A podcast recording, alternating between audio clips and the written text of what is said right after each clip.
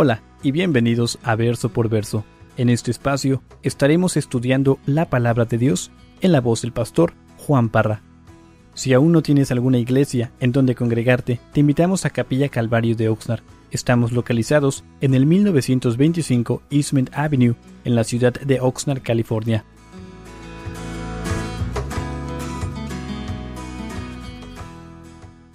Están ahí, Primera de Reyes, capítulo 7. Y dice así el verso 1, dice, después edificó Salomón su propia casa en 13 años y la terminó toda. Para los que estuvieron aquí el viernes pasado, vimos cómo Salomón construyó el templo, vimos fotos, las vamos a volver a ver esta noche para que recuerden lo que vimos. Pero si recuerdan de que la palabra de Dios nos dijo que cuando, cuando Salomón terminó de construir el templo, ¿se tardó cuántos años? Siete. Entonces aquí abre el capítulo 7 y se nos dice que cuando finalizó Salomón la construcción de su casa, ¿se tardó cuánto? Trece años. Entonces yo no sé cuántos de ustedes han estudiado esta porción de la palabra de Dios, pero muchos insinúan y dicen, tío, que aquí vemos el corazón de Salomón porque se tardó seis años más para construir su propia casa que la casa de Dios. Entonces, hermanos, ah, realmente no sabemos. Ah, vimos el viernes pasado de que Salomón utilizó casi 200 mil hombres para la construcción del templo, pero no se nos da información aquí concerniente si utilizó a esos hombres para construir su casa, su palacio, no lo sabemos. Lo que sí sabemos es de que se tardó 13 años, ah, como les dije, 6 años más del tiempo que, que se tardó para construir la casa de su Dios. Ahora, lo que sí sabemos, hermanos, y es lo que quiero que analicemos en esta noche, lo que sí sabemos es de que más adelante el profeta Ageo habla fuertemente. Dios manda un mensaje a través de este profeta y les habla a las personas, a Israel, concerniente a su corazón. Y mientras yo leía esta porción de la palabra de Dios, ah, me dejó pensativo y quiero que, que, Dios haga lo mismo con ustedes. Si ustedes pueden ir conmigo a esta escritura, Ageo capítulo 1, y quiero que leamos juntos lo que dice aquí. Y este, quiero que todos estemos ahí, así es que cuando llegues, está al final del Antiguo Testamento, antes de Zacarías. Y quiero que todos leamos esta porción de la palabra de Dios. No se me duerman, por favor. ¿Están todos ahí? Y, aquí, hermanos, vamos a ver de que Dios exhorta a, a este profeta que salga y hable al pueblo de Israel. ¿Por qué? Porque el pueblo de Israel, hermanos, estaba bien cómodo. Sus casas estaban bien artesanadas, bien arregladas, con muebles, con, con televisiones de 55 pulgadas, de lo mejor, mientras la casa de Dios estaba desierta. Entonces Dios les habla a través del profeta y les dice ahí, vamos a leer desde el verso 3, dice, entonces vino palabra de Jehová por medio del profeta Ageo, diciendo, ¿es para vosotros tiempo, para vosotros, de habitar en vuestras casas artesonadas? Y esta casa está desierta. Pues así ha dicho Jehová de los ejércitos, meditad bien sobre vuestros caminos.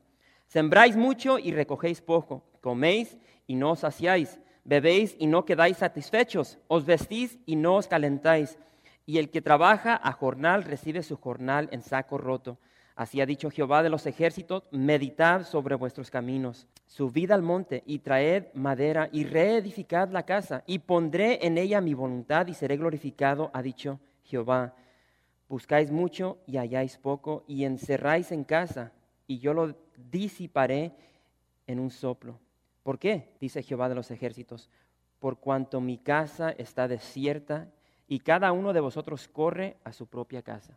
Entonces vemos el corazón del pueblo de, Israel, hermanos, su corazón estaba, ah, e, estaba apuntando hacia, hacia ellos mismos, el egoísmo. Ellos bien cómodos, confortables en sus casas, bien artesenadas, pero la casa de Jehová estaba desierta. Entonces vemos la reprensión aquí de parte de, de, Dios hacia su pueblo y les dice, mediten bien sobre sus caminos. Y, qué bonito cuando Dios nos habla y nos puede decir en esta noche, después de más de dos mil años, meditad bien sobre nuestro camino. ¿Cómo estás tú en esta noche? Jesús dijo, buscad primeramente el reino de Dios y su justicia. Y es lo que nos dice Dios en esta noche. Uh, Capilla Calvario, buscad primeramente el reino de Dios. No tu propio reino, no, no trabajes para edificar tu palacio, tu reino, las cosas que te agradan a ti, que te, que te satisfacen a ti, sino buscad el reino de Dios. Y, es aquí lo que, lo que nos dice la palabra de Dios, ahí está la escritura de Mateo. Y, yo meditaba sobre esto, ¿qué estamos buscando? ¿Qué estamos buscando en nuestra propia vida? Ah, ¿Qué estamos edificando? Y creo que solamente nosotros podemos contestar esas preguntas. Aquí vemos en esta porción que acabamos de leer algo muy interesante. Nunca es tarde. Nunca es tarde o nunca es mal tiempo para hacer lo correcto. Puede ser que en esta noche tú llegaste y, realmente tú estás edificando tu propio reino, tu propio palacio, pero hoy puedes cambiar eso. Simplemente tomar la decisión de que ya no voy a edificar mi propio reino, sino el reino de mi Dios. Y, y hermanos, ¿qué ha puesto Dios en tu corazón? Es, es, lo que Dios nos ha estado hablando estas últimas semanas. ¿Qué ha puesto Dios en tu corazón concerniente a lo que Él quiere que tú hagas personalmente? Porque Dios nos habla individualmente. El Dios que servimos no es el Dios de Capilla Calvario, es el Dios de Marcos, el Dios de Diana, es el Dios de nuestra hermana Edith, también es Dios tuyo, hermano Fonseca. Entonces, ¿qué nos está diciendo Dios el día de hoy individualmente? Analicemos, escuchemos lo que Dios nos quiere hablar en estos días. Dice ahí en el verso 2, dice, asimismo edificó la casa del bosque del Líbano la cual tenía 100 codos de longitud, 50 codos de anchura y 30 codos de altura, sobre cuatro hileras de columnas de cedro, con vigas de cedro sobre las columnas. Entonces aquí vemos, una vez más, se nos empieza a, describir el, palacio que está construyendo Salomón para sí mismo. Y, y hermanos, algo que hemos visto en los últimos dos días, hoy y el viernes pasado, es concerniente a los cedros del Líbano. Entonces aquí tengo una foto para ustedes para que los vean. Hermanos, era un árbol precioso. Ah, incluso el día de hoy ya no existen tantos, tantos árboles, ah, se han agotado, pero en aquel entonces, en el tiempo de Salomón, se utilizaba mucho este árbol. ¿Por qué? Porque era un árbol ah, macizo, duro, que, que, no permitía la penetración de, de la humedad, de los insectos que llegaban y, destrozaban la madera. Entonces por eso se, utilizaba este tipo de árbol. Por eso Salomón manda traer desde el norte, desde Tiro, estos árboles.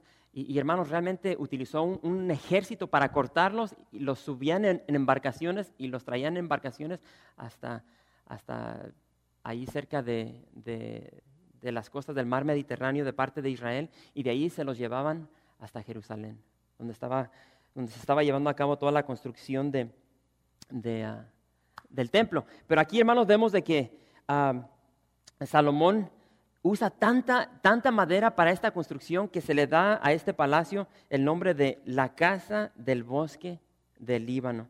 Isaías, en Isaías 22.8, Isaías ahí habla o llama a esta casa las armas del, del, bosque. ¿Por qué? Porque Salomón, vamos a leer más adelante de que Salomón edifica 300 escudos de oro batido y los mete los mete en, su casa. Ahora, yo no sé cuántos de ustedes tienen, tienen cuadros en sus, en sus casas de, escudos o, o algo de puro oro. Y es que, hermanos, hemos hablado de la gran riqueza que tenía Salomón. Él tenía 300 escudos en su casa, en su palacio, de puro oro. Imagínense a cómo está ahorita la onza del oro. ¡Wow! pero aquí vemos las dimensiones, hermanos. Las dimensiones eran mucho más grandes que el templo. El, el templo medía 90 pies de largo, a 30 pies de ancho y 45 de alto. Aquí su palacio medía 150 pies de largo, 75 pies de ancho y 45 pies de alto. Entonces vemos de que su palacio era, era mucho más grande que, que el templo. Muy interesante. Pero continuemos y dice el verso 3. Dice, ah, y estaba cubierta de tablas de cedro arriba sobre las vigas que se apoyaban en 45 columnas. Cada hilera tenía 15 columnas y había tres hileras de ventanas, una ventana contra la otra en tres hileras. Todas las puertas y los postes eran cuadrados y, y unas ventanas estaban frente a las otras en tres hileras. También hizo un pórtico de columnas que tenía 50 codos de largo y 30 codos de ancho. Y este pórtico estaba delante de las primeras, con sus columnas y maderos correspondientes. Hizo asimismo el pórtico del trono eh, en que había de juzgar el pórtico del juicio, y lo cubrió de cedro del suelo al techo. Y la casa en que él moraba, en otro atrio dentro del pórtico, era, era de obra semejante a esta. Ah, edificó también Salomón para la hija de Faraón, que había tomado por mujer una casa de hechura semejante a la del pórtico. Entonces aquí tenemos mucha información, hermano, no nos vamos a detener aquí mucho, pero una vez más vemos de que este palacio, su casa la está cubriendo de madera, madera increíble, resistente. Ah, se nos habla sobre el pórtico del trono, que probablemente servía para, para lugar de espera para las personas que llegaban a buscar audiencia de parte de Salomón. Después se menciona el pórtico del juicio, donde lo más probable es donde llevaba a cabo el juicio de las personas que llegaban a buscar eso, buscar dirección, juicio de parte de Salomón. y al final ahí se nos dice de que también construyó otra, otra casa. Y esa casa se la construyó a su esposa. Ahora, varones, yo no sé cuántos de ustedes tienen una, una casa aparte para sus esposas, pero Salomón le construye un palacio. Increíble. Ahora, de todas las esposas que tenía Salomón, a esta es la única que vemos en la palabra de Dios que, que Salomón le, le, le construye un palacio. No sé si recuerdan cuántas mujeres tenía Salomón juntamente con sus esposas y sus concubinas, tenía cerca de mil mujeres. Imagínate si se agarrara construyendo casas para todas las mujeres. Israel se iba a bancarrota. Salen caras las mujeres. Este, pero hermano, lo, más probable es de que esta casa se la construyó porque recuerden, era hija de Faraón, entonces él quería establecer esa buena relación con el sur, entonces quería quedar bien porque era donde descendía Salomón y allí conseguía todos sus caballos, ah, sus riquezas. Entonces, se lanzó esta, esta mujer. Continuamos, verso 9. Todas aquellas obras fueron de piedras costosas, cortadas y ajustadas con sierras según las medidas, así por dentro como por fuera, desde el cimiento hasta los remates y así mismo por fuera hasta el gran atrio.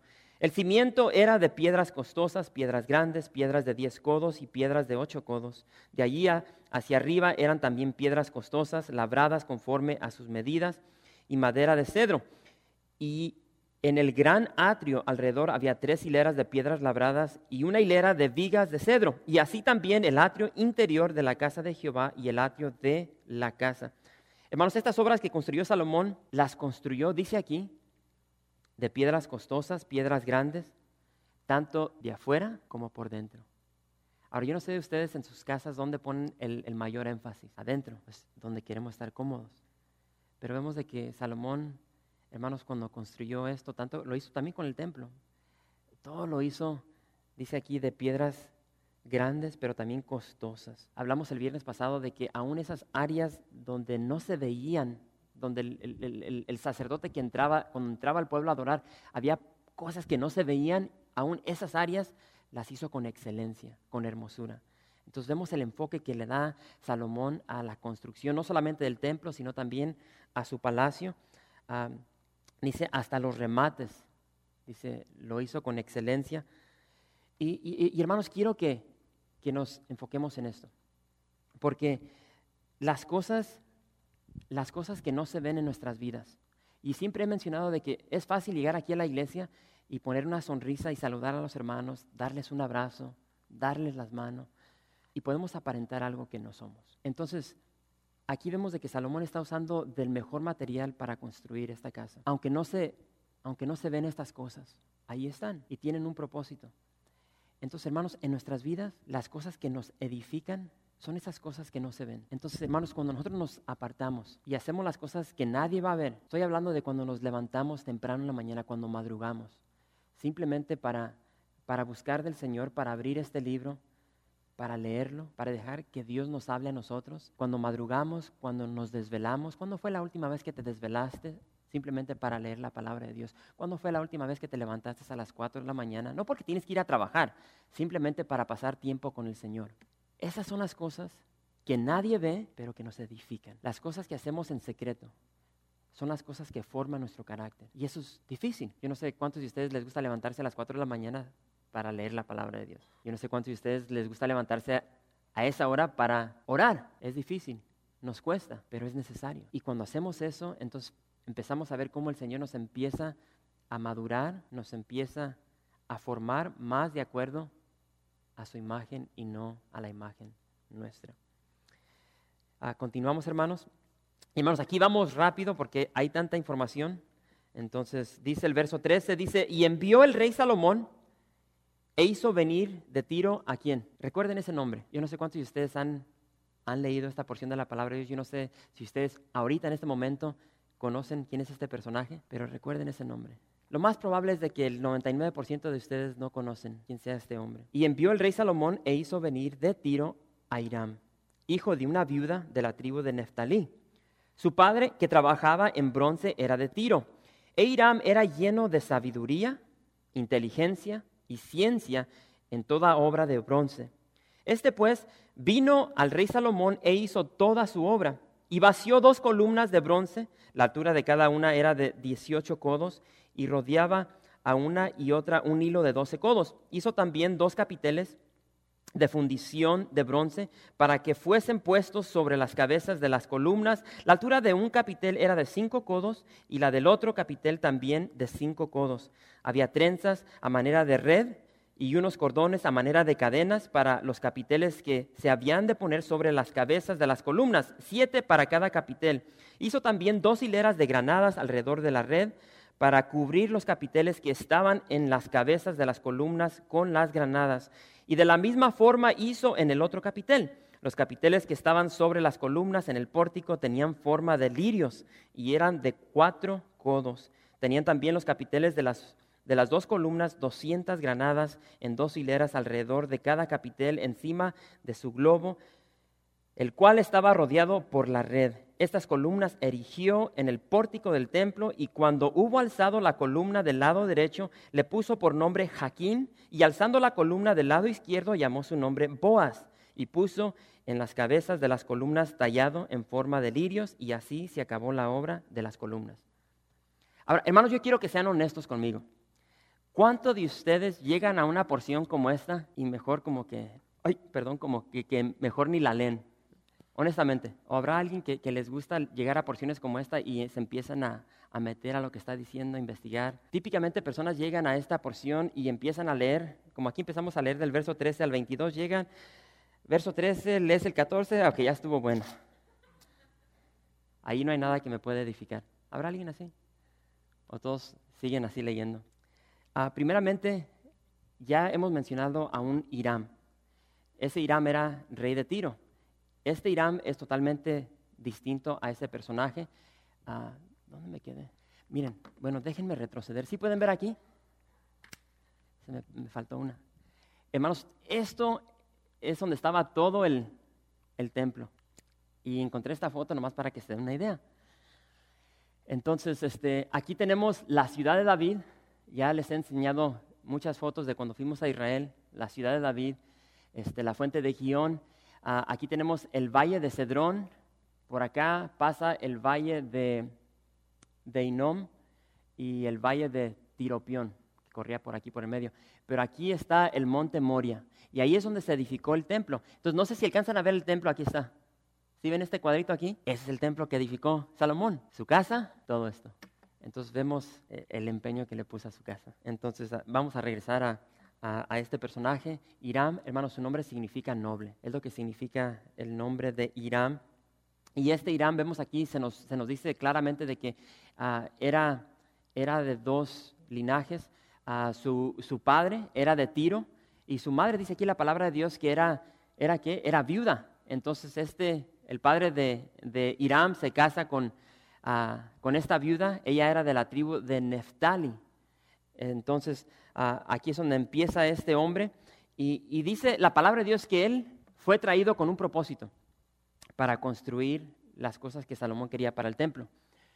Entonces, lo primero que se nos dice aquí es de que suelta dos columnas. Aquí las tienen. Está una. Entonces, él se fabrica todo esto y ya leímos todo lo que, lo que se, le, se, le, hace a, esta, a estas columnas, los diseños que se le hacen. Aquí pueden ver las formas de los lirios. Aquí tienes las columnas, estos son los capiteles. Los capiteles tienen puras como redes alrededor y están talladas con puras granadas. Si ahorita lo acabamos de leer. Aquí están los lirios. Entonces están dos. Está este, el de la mano derecha, y el de la mano izquierda. Ya lo pueden ver. ¿Correcto? Entonces vemos de que manda hacer estas dos columnas, medían 34 pies por completo, la columna con sus capiteles y este, todo el diseño que, se, les, se les puso. Pero esto es lo importante para nosotros. Nosotros llegamos al templo. Ahora, ¿cómo llegaste en esta noche cuando tú entraste por estas puertas, por esas? ¿Cuál fue tu actitud a entrar por estas puertas? ¿Cuál fue tu mentalidad?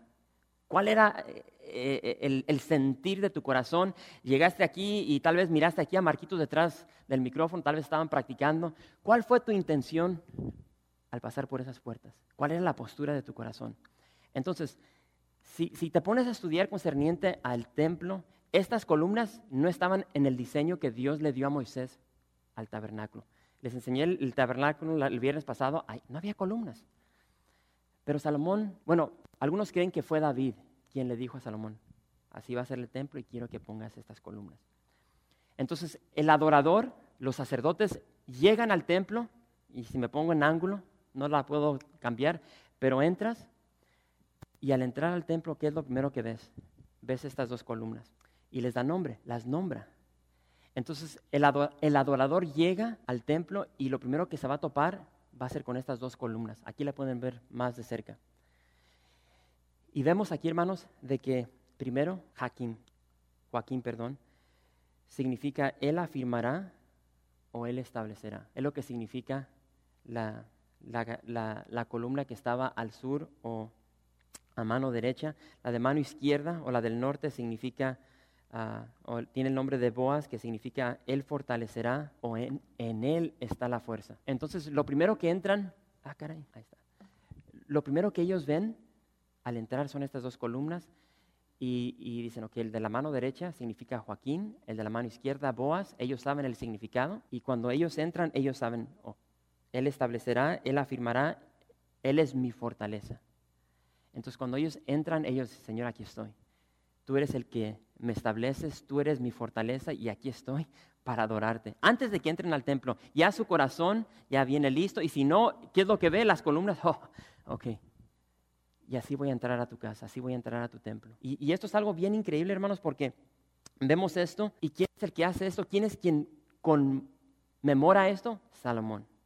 Salomón es el que pone en obra todo, todo lo que se está llevando aquí a cabo en el, en, el templo y el propósito de Salomón era de que ellos recordaran las promesas de Dios. Y es una promesa que es similar para nosotros. Hermanos, si nosotros ponemos nuestra confianza en Dios, Él nos va a establecer, Él nos va a fortalecer, pero si nos alejamos, vamos a ser destruidos. Y sabemos, si regresamos a, la historia que estamos viendo aquí, sabemos, hermanos, de que Israel no permaneció fiel. No permaneció fiel, por tanto, sabemos de que cuando llegan los caldeos, ¿qué es lo que hacen? Hermanos, ellos destruyen todo esto. Lo destruyen, agarran estas columnas, se las llevan, regresan a Babilonia con ellas, se llevan todo el, mar, todo lo que estaba aquí, se lo cargan y se lo llevan con ellos a Babilonia. ¿Por qué? Porque ellos dejaron de adorar a Dios, ellos dejaron de poner su fortaleza en Él, su confianza en Él. Empezaron a confiar en Egipto, a confiar en ellos mismos, en confiar en los dioses de Baal, de Astera. Dios dice, ¿Quieres fornicar conmigo? ¿Quieres adulterar en contra de mí? Vete con tus dioses. Revuélcate con ellos a ver si ellos te defienden. Y como no son dioses, vemos lo que les sucedió. Entonces vemos esto, hermanos. Ah, y, es, una señal tan preciosa. ¿Por qué? Porque dice la palabra de Dios que son hechas de, qué? De bronce. Y en aquel entonces, ¿de qué eran hechos las armas? De bronce. Las espadas las hacían de bronce. Entonces tienes tanto tiempo, tanto material que se invirtió en estas columnas en vez de armas, y, hablaba de eso, de que, ¿quién es nuestra fortaleza?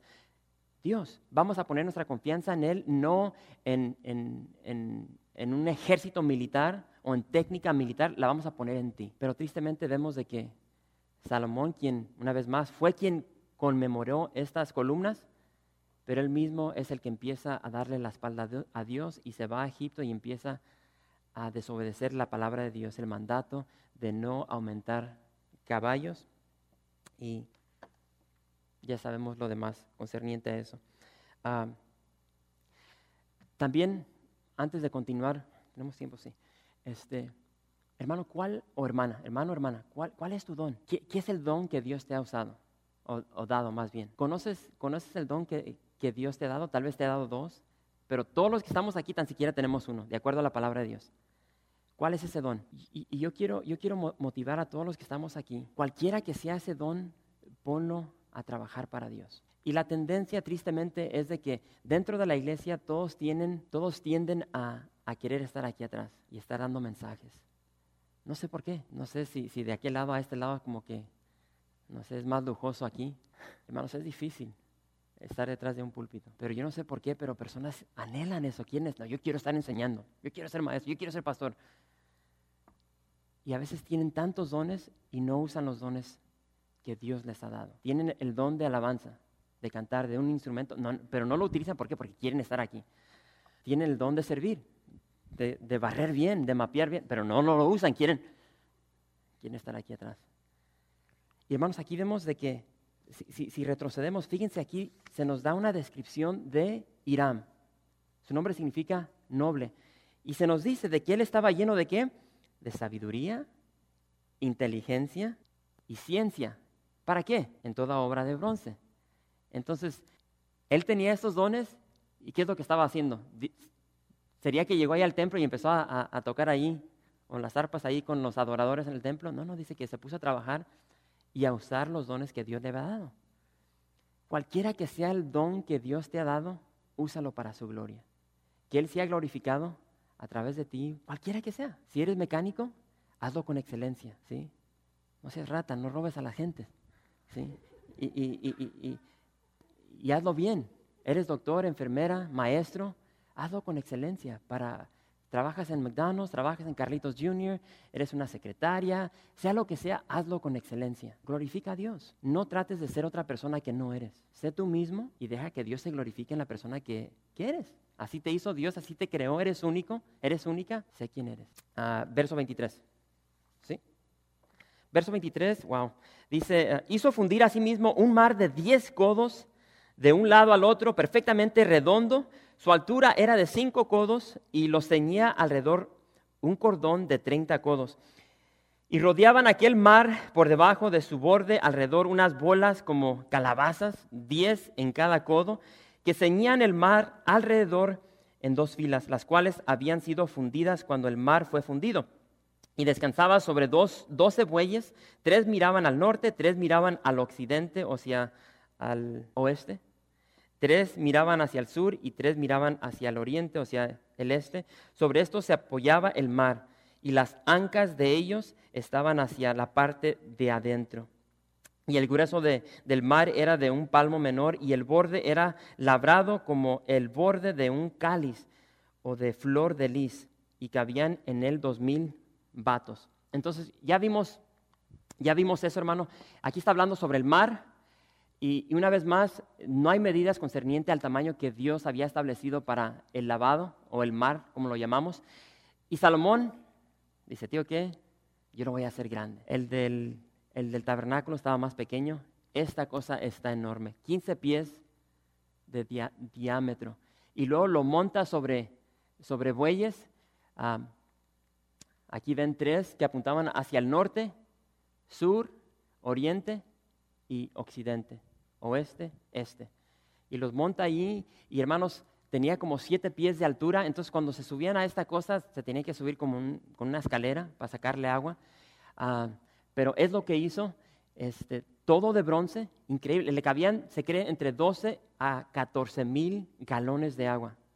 Entonces toda esta agua, hermanos, se utilizaba para qué? Para lavar los animales, porque recuerden, se degollaban los animales, se subían al altar, se sacrificaban a Dios. Entonces, yo no sé cuántos de ustedes han ido a un matadero, hay mucha sangre. Entonces, degollaban esos animales, usaban esta agua para limpiar los pisos donde mataban los, animales, los cuchillos, los utensilios, los sacerdotes se lavaban las manos, los pies, aquí hacían eso. Entonces, es lo que estamos viendo aquí.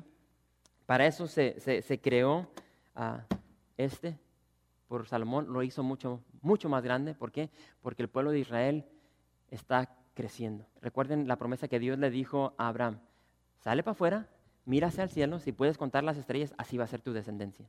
Entonces todo el pueblo llegaba y sacrificaban un animalero entonces, mucha agua. No era como el día de hoy que nomás vas y le prendes a la llave y salía agüita. No, no, no. Este era el método. Entonces, dice el verso 27, hizo también 10 basas de bronce, siendo la longitud de cada basa de cuatro codos y la anchura de, de cuatro codos y de tres codos de altura. La obra de las basas era esta. Tenían unos tableros los cuales estaban entre molduras y sobre aquellos tableros que estaban entre las molduras había figuras de leones, de bueyes y de querubines y sobre las molduras de la, de la basa, así encima como debajo de los, de los leones y de los bueyes había unas añadiduras de bajo relieve. Cada basa tenía cuatro ruedas de bronce con ejes de bronce y, y en sus cuatro esquinas había repisas de fundición que sobresalían de los festones para venir a quedar debajo de la fuente. Y la boca de la fuente entraba en un codo en el remate que salía para arriba de la basa y la boca era redonda, de la misma hechura del remate. Y este de codo y medio. Había también sobre la boca entalladuras con sus tableros, los cuales eran cuadrados, no redondos. Las cuatro ruedas estaban debajo de los tableros y los ejes de las ruedas nacían en la misma base.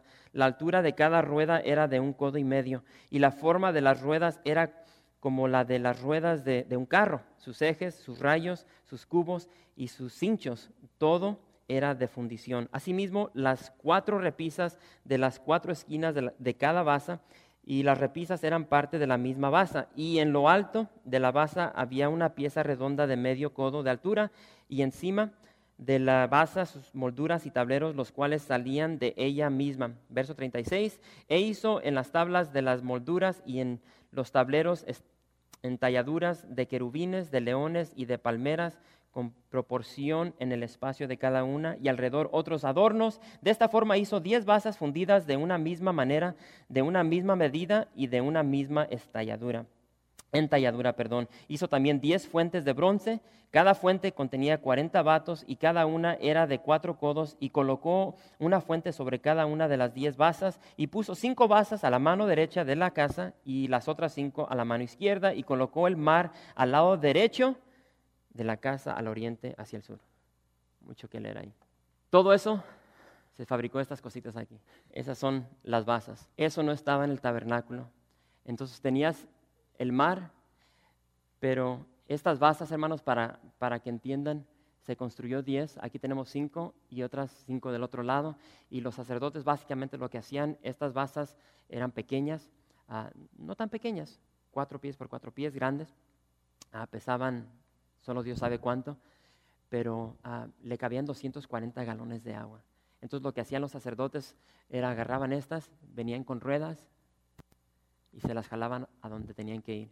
Si tenían que limpiar el piso acá, pues se jalaban su basa y ahí agarraban agua y empezaban a limpiar. Para eso se, utilizó esto. Y es lo que estamos viendo aquí. Ah, era muy interesante. Y, hermanos, si, te pones, si te pones a, a estudiar algo que no hemos hecho, pero si te pones a estudiar cada pieza del, del, tabernáculo, del templo, tiene un simbolismo, tiene algo que representa. ¿Sí? El altar, ahí es donde se sacrificaban los animales. Bueno, eso simbolizaba, era una sombra de lo que iba a venir, Jesús siendo sacrificado por nosotros. ¿sí? Entonces, ves un, un, simbolismo de todo lo que se está haciendo aquí que se va a cumplir en la llegada de Jesús. He aquí el Cordero de Dios que quita el pecado del mundo. Tienes el, el mar, el agua, la agua nos purifica. ¿sí?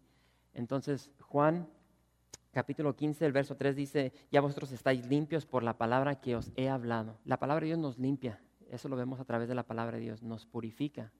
Entonces vemos simbolismo, ellos llegaban allí, si retrocedemos, llegaban allí, se limpiaban ellos mismos primero con el agua antes de entrar al servicio, simbolizando la limpieza de, de Dios en nuestras vidas. Entonces también vemos al entrar estaba el altar del incienso representaba las oraciones de su pueblo, las lámparas, la luz del mundo, Jesús, el lugar santísimo donde fue roto el velo, o sea, todo tenía un simbolismo. Ah, aquí en la librería tenemos esos folletos que, habla sobre el templo y, te describe detalladamente con los versos cada cosa y su significado en el Antiguo Testamento y lo que representa en el Nuevo. Se los recomiendo.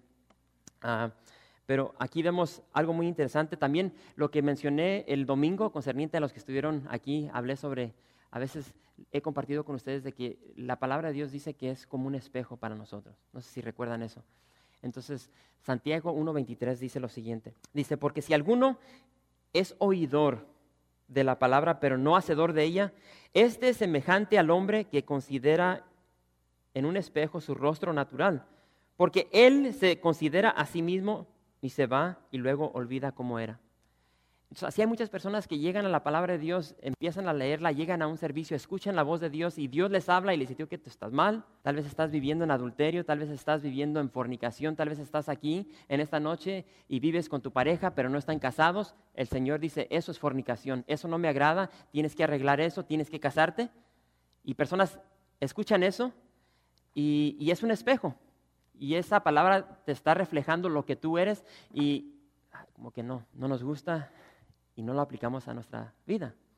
Yo siempre le doy el ejemplo a mi hija, tío, que es como si tú vas al espejo y llegas y tienes un mocote ahí colgando y te ves y dices, wow, y, después te vas y ahí te lo dejas y andas todo el día ahí con un... Así es la palabra de Dios. La palabra de Dios nos va a sacar nuestros trapitos, nuestro pecado y nos va a decir, este es el problema que hay en tu vida, componlo. Y personas no lo quieren componer. Saben que están viviendo juntos, no están casados, siguen así. Hay personas que están robando y saben que eso es pecado y siguen robando. Hay personas que mienten y saben que es pecado y siguen mintiendo. Entonces, la palabra de Dios es un espejo y nos muestra lo que somos. Y al ver lo que somos tenemos que cambiar. La santificación, ser conformados más a la imagen de Dios y no a, la imagen de este mundo.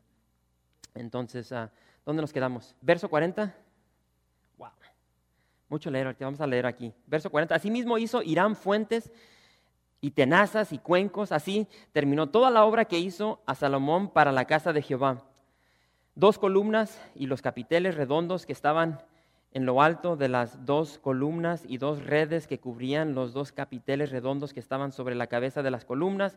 Cuatrocientas granadas para las dos redes, dos hileras de granadas en cada red para cubrir los capiteles redondos que estaban sobre las cabezas de las columnas, las diez basas y las diez fuentes sobre las basas, un mar con doce bueyes debajo del mar y calderos, paletas, cuencos y todos los utensilios que Hiram hizo al rey Salomón para la casa de Jehová de bronce bruñido.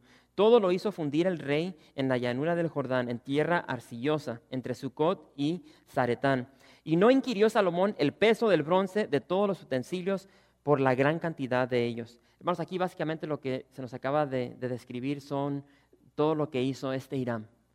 Hizo bastante, no sé cuánto tiempo se llevó, pero hizo una obra excelente para la obra del templo, para Dios. Ah, y, muy curioso porque ahí dice al final que Salomón ni, preguntó cuánto se había gastado. Lo que se gastó, se gastó, es para Dios. Pero lo que vemos ahí. Verso 20, ¿dónde nos quedamos? 48, dice, entonces hizo Salomón todos los enseres que pertenecían a la casa de Jehová, un altar de oro y una mesa también de oro, sobre, las, sobre la cual estaban los panes de la proposición, cinco candeleros de oro purísimo a la mano derecha y otros cinco a la, a la izquierda frente al lugar santísimo, con las flores, las lámparas y tenazas de oro. Asimismo los, los cántaros, despabiladeras, tazas, cucharillas e incensarios de oro purísimo. También de oro los quiciales de las puertas de la casa de, adentro del lugar santísimo y, y los de las puertas del templo.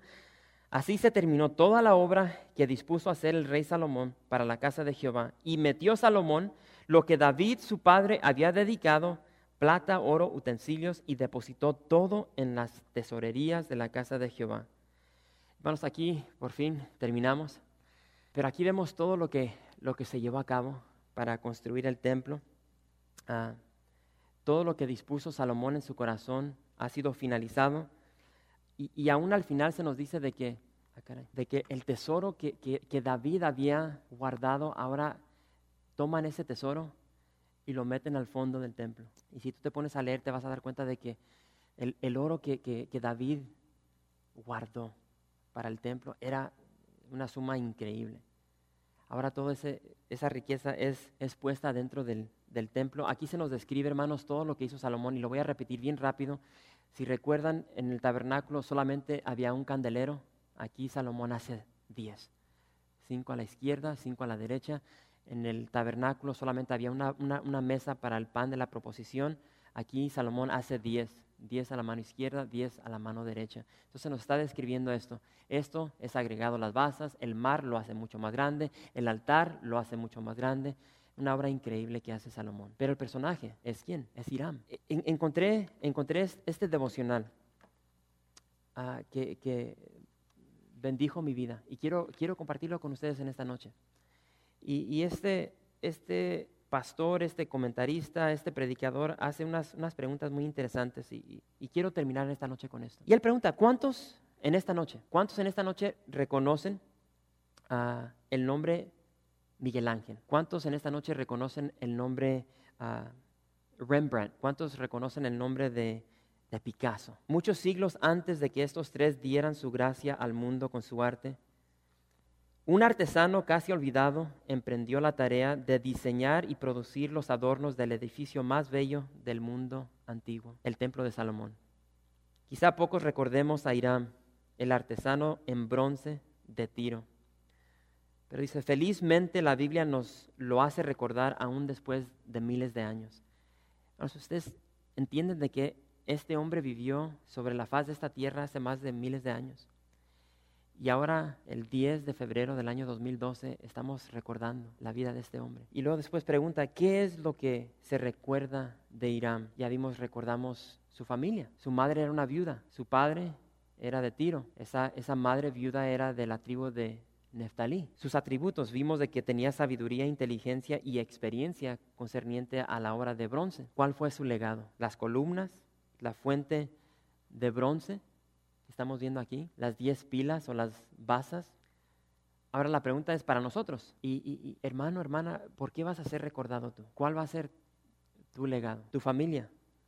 ¿Cómo te va a recordar? ¿Cómo te va a recordar? Imagínate, esposo, en esta noche, si tú mueres, ¿cómo te va a recordar tu esposa? ¿De que eras bien enojón? ¿De que todo te quejabas? Siempre con unas, digo yo, jetotas.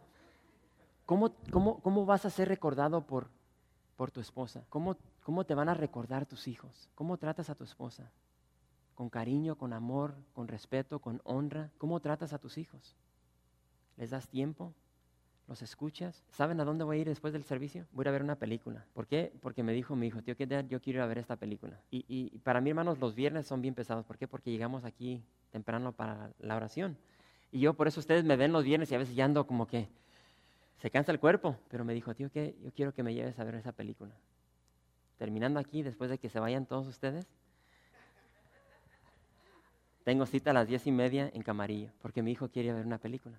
Y a veces, a veces llegamos, padres, a veces llegamos a la casa, llegamos cansados, frustrados del trabajo, y, nuestros hijos quieren jugar, quieren platicar. Yo se los digo, a veces yo llego bien cansado, hermanos, y todos tenemos hijos diferentes. Llego y me está esperando mi hija. Y no le para. Si conocen a mi hija, híjole, lo siento por los maestros que la tienen, porque empieza, y a veces nomás quieres llegar y descansar y, empieza una pregunta tras otra. Y, y a veces las ignoramos, no les ponemos atención, pero ¿Cómo tratamos a nuestros hijos? Padre, ¿cuándo fue la última vez que llevaste a tu hijo al parque simplemente para jugar con él, a pasar tiempo con él? ¿Cómo, cómo vamos a ser recordados? Y, tristemente le, le, ponemos más enfoque al trabajo. Pensamos de que somos buenos padres, buenos padres porque vamos a trabajar, vamos a traer dinero, vamos a traer buen carro, buena casa, buena ropa, buenos celulares, buenas tel. Eso no es ser padre. Y a veces tristemente uno aprende a través de la experiencia. Y nuestros hijos quieren pasar tiempo con nosotros. Nuestras esposas quieren pasar tiempo con nosotros. Y a veces no podemos porque estamos esclavizados en el trabajo. ¿Cuál será tu legado? Hermanos, cada uno tenemos algo que legar a nuestra descendencia. Todos aquí, todos aquí podemos dejar algo. Todos aquí podemos dejar nuestra marca. ¿Seremos una memoria mala a las personas o seremos una memoria de gracia, de amor, una memoria tal como la de Irán, donde tío que él dejó bien marcado. Hermanos, han pasado más de dos mil años y estamos leyendo la historia de Irán y lo que él dejó. Y así de fácil nosotros decidimos qué es lo que vamos a dejar, qué tipo de legado. Nosotros vamos a decidir cómo marcamos a las personas, ya sea nuestros hijos, nuestra esposa, nuestro esposo, nuestro vecino. nosotros decidimos. La decisión es nuestra. Y empezamos viendo qué es lo que estamos edificando el día de hoy, el reino de Dios o nuestro propio reino. La decisión es nuestra. Gracias por visitar calvariooxnar.org. En este sitio web podrás encontrar información fresca cada semana, como los servicios previamente grabados, los cuales están disponibles para ti para que los puedas escuchar en cualquier momento. Estamos seguros que este material será de gran edificación espiritual para tu vida y para tu familia. La visión de Capilla Calvario de Oxnard es ser como Jesús, aprendiendo y viviendo la palabra de Dios.